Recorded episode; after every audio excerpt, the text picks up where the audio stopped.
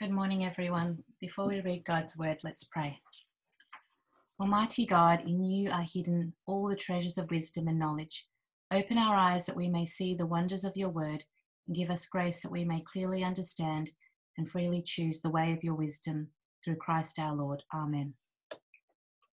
Today's scripture reading is taken from Genesis chapter 15, verses 1 to 6. After this, the word of the Lord came to Abram in a vision Do not be afraid, Abram. I am your shield, your very great reward. But Abram said, Sovereign Lord, what can you give me since I remain childless? And the one who will inherit my estate is Eliezer of Damascus. And Abram said, You have given me no children, so a servant in my household will be my heir. Then the word of the Lord came to him this man will not be your heir, but a son who is your own flesh and blood will be your heir. He took him outside and said, Look up at the sky and count the stars, if indeed you can count them. Then he said to him, So shall your offspring be. Abraham believed the Lord, and he credited to him as righteousness. This is the word of the Lord. Thanks be to God.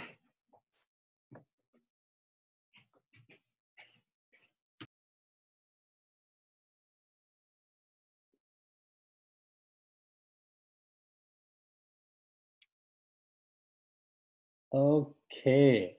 Right. Good morning, church. The Lord be with you. Now, I hope you are keeping well in the Lord despite doing it tough during this time of stage four restrictions. Now, many of you have been adversely affected. And can I encourage all of us to keep caring for one another and keep praying for one another during this difficult time? Now, if you were to be asked, what is the world's greatest need today? How would you answer? Well, I guess many of us would say a vaccine against COVID 19. And that is a good answer. We need the vaccine to control the pandemic that is causing hardships and misery across the globe, uh, not to mention the deaths of over 700,000 people worldwide and the death toll is rising. So many would say that a vaccine would be the greatest need for the world at this moment. But we know that COVID 19 is just the latest cause of human hardships. There has been many recurrent and persistent causes of human misery throughout history.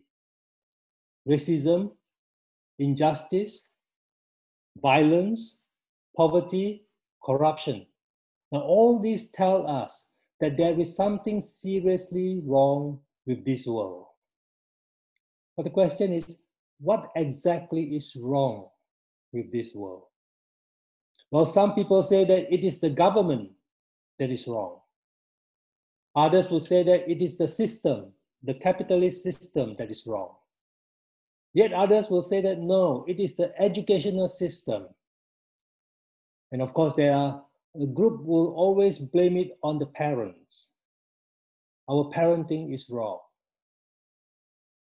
Now, the story is told that in the early 20th century, the Times of London sent out a survey asking famous people what is wrong with the world then and the English writer and excuse me, the English writer and lay theologian G.K. Chesterton simply replied, Dear Sir, I am yours, G.K. Chesterton. So Chesterton acknowledged that he is the problem in the world. And this is exactly what the Bible says is wrong with the world. It is human beings themselves that are wrong. It is you and I that have caused the brokenness of this world. And Jesus says that out of a person's heart comes all kinds of evil thoughts sexual immorality, theft, murder, adultery, deceit, greed, malice, envy, slander, arrogance. Now, all these evil thoughts will result in evil actions. And that's what we see in the world today. Your heart and my heart and everybody else's heart. That is what is wrong with this world. Someone has nicely summarized the world's problem in this way the heart of the problem is the problem of the heart. And heart here does not refer to the physical heart that pumps the blood through the body.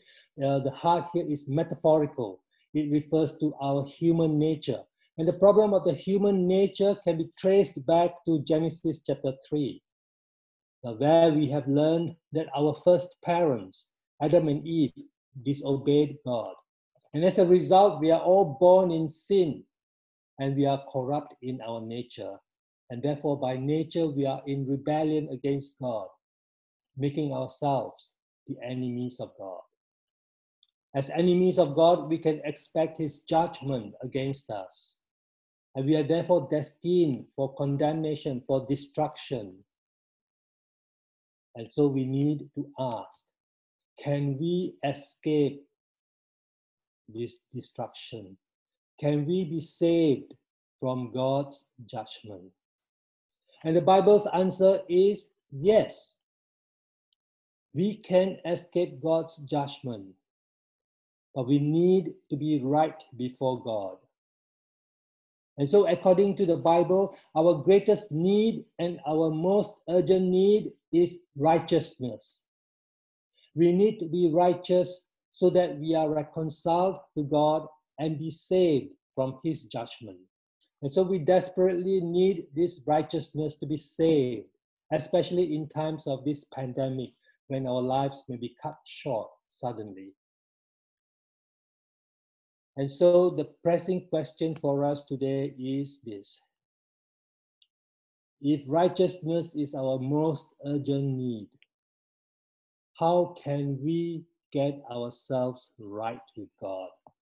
How can we be saved from God's judgment? How can we get righteousness or where can we get righteousness?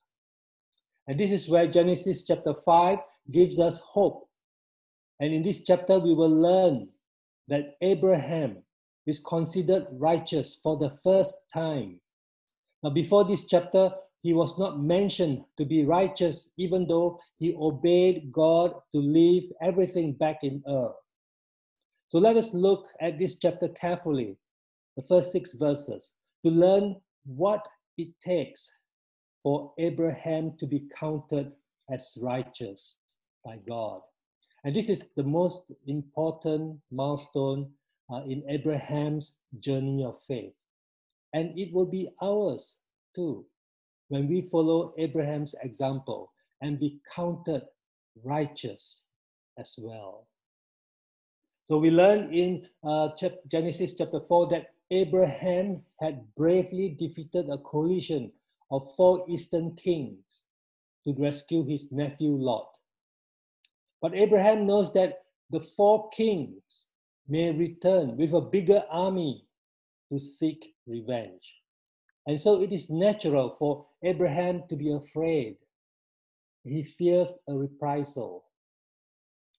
And God knows what is unsettling Abraham. God is sovereign, He knows everything. So Genesis chapter 15 opens with God speaking to Abraham. And verse 1 reads After this, meaning after uh, uh, Abraham's victory over the four kings, after this, the word of the Lord came to Abraham in a vision. Do not be afraid, Abraham. I am your shield, your very great reward. Now, God assures Abraham that he will be his shield. And in this pandemic, uh, we know about face shields. They are there to protect us from the deadly virus. So God is telling Abraham, I will protect you from any harm from the four kings. And so Abraham can count on God's presence to safeguard him wherever he goes. And God also says that I will be your great reward. So now this is new to Abraham, like us. Uh, Abraham would think of rewards in terms of material things. But to have God as the reward itself, that is unthinkable, that is new. Yet God is now teaching Abraham to accept him as the great reward. So God wants Abraham to be satisfied with him alone. God wants Abraham to learn to put God first in his life. And this is the lesson we ought to learn as well today. We need to learn to put God first. We are to be satisfied with God alone. And that means we are not to seek our meaning in material things of this world. Uh, we are not to seek our identity in other people, but we are to seek meaning and identity only in our Creator God, who has revealed Himself gloriously in Christ Jesus. And so we are to learn that God will meet all our needs according to the riches of His glory in Christ Jesus. So, likewise for Abraham, he is to learn that as his great reward, God will meet all his needs. But Abraham knows that he is still lacking in one need. And this has caused him a bit of confusion, a bit of dis- disappointment. And so he honestly tells God about his feelings. Abraham says to God in verses 2 and 3 But Abraham said, Sovereign Lord, what can you give me since I remain childless? And the one who will inherit my estate is Eliezer of Damascus. and you have given me no children. So a servant in my household will be my heir. Now, it has been about some 10 years now since God promised Abraham an heir. And Abraham is still childless. And so Abraham has done what childless couples in his days would do. He got himself a substitute heir. He adopts a son as his servant, and the servant would eventually inherit Abraham's possessions. now, how does God respond to Abraham's idea of a substitute heir? While God does not chastise Abraham for having a backup plan, there is no word of rebuke.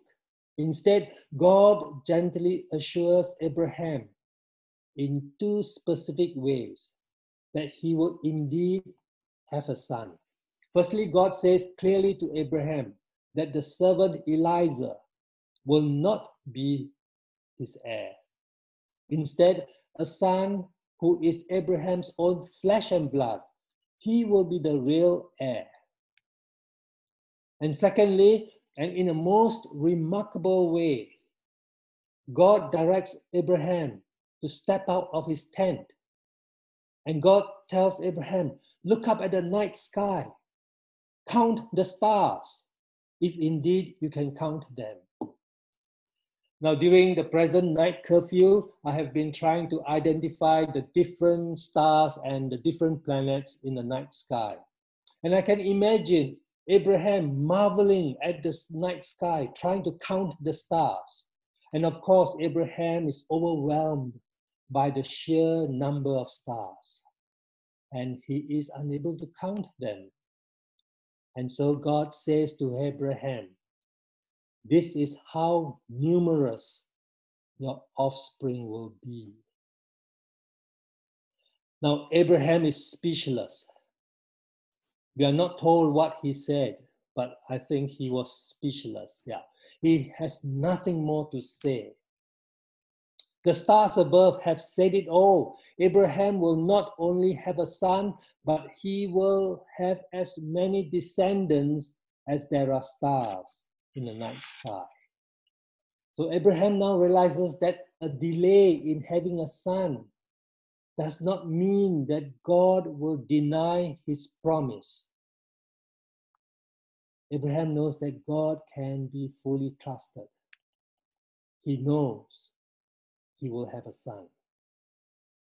And so the first part of verse 6 tells us this Abraham believed the Lord.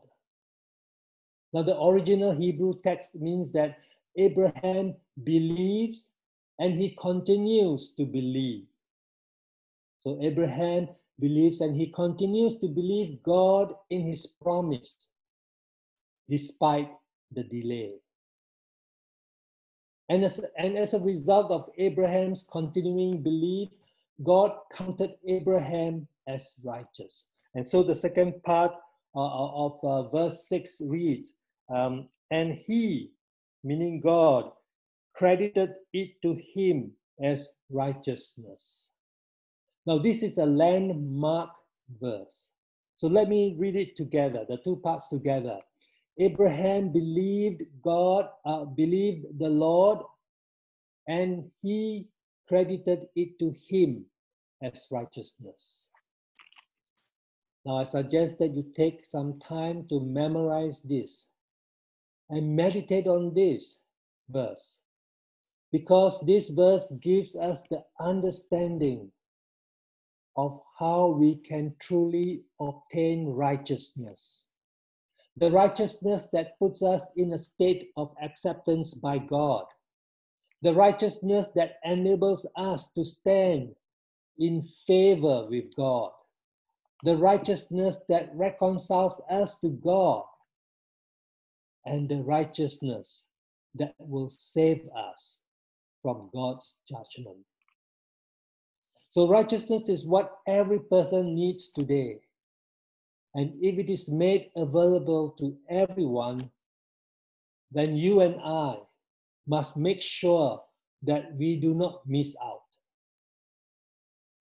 Now, the apostles, uh, the apostle Paul tells us in his letter to the Romans and also in his letter to the Galatians that there are two ways to obtain righteousness. One way is to obtain it through good works, religious works.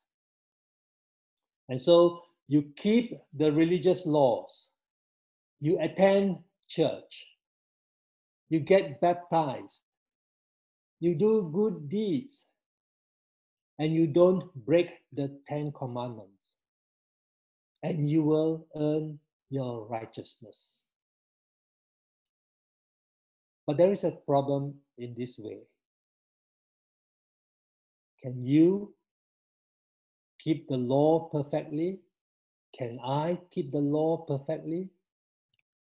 Well, you and I know from experience that we do not always do the things we ought to do, and we often do things we shouldn't do.